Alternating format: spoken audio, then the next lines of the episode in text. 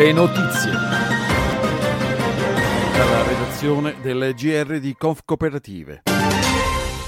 Il 2020 ha segnato un compleanno importante per la cooperativa Muratori Cementisti di Faenza, che è entrata ufficialmente nel settantesimo anno di attività. Oggi conta 77 dipendenti, di cui 46 soci. Dopo le difficoltà dello scorso anno, guardano al 2021 con ottimismo, considerando gli incentivi collegati al decreto rilancio.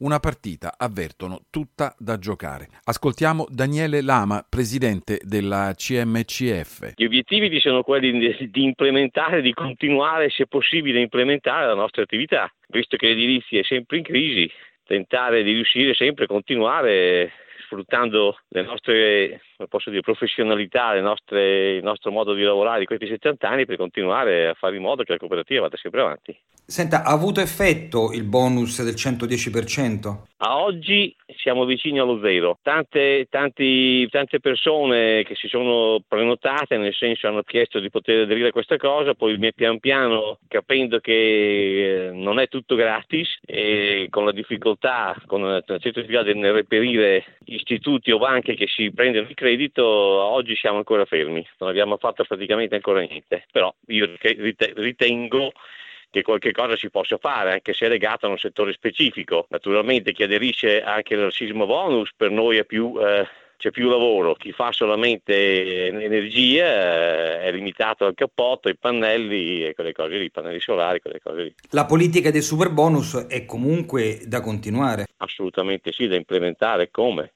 Nell'edilizia è fondamentale, bisogna che ci siano. Ad aprile 2021 si stima che l'indice della produzione industriale aumenti dell'1,8% rispetto a marzo. Si tratta del quinto mese consecutivo di crescita congiunturale e il livello supera dunque i livelli pre-pandemici di febbraio 2020. Lo comunica l'Istat che indica anche il fortissimo rimbalzo tendenziale.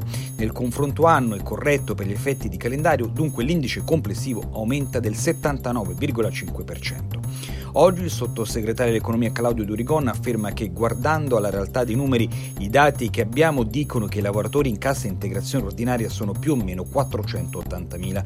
Dunque sui licenziamenti bisognerà analizzare questo universo e vedere quali sono i settori più in crisi e intervenire proprio su questi. Il GR di Conf Cooperative è un supplemento di Italia Cooperativa.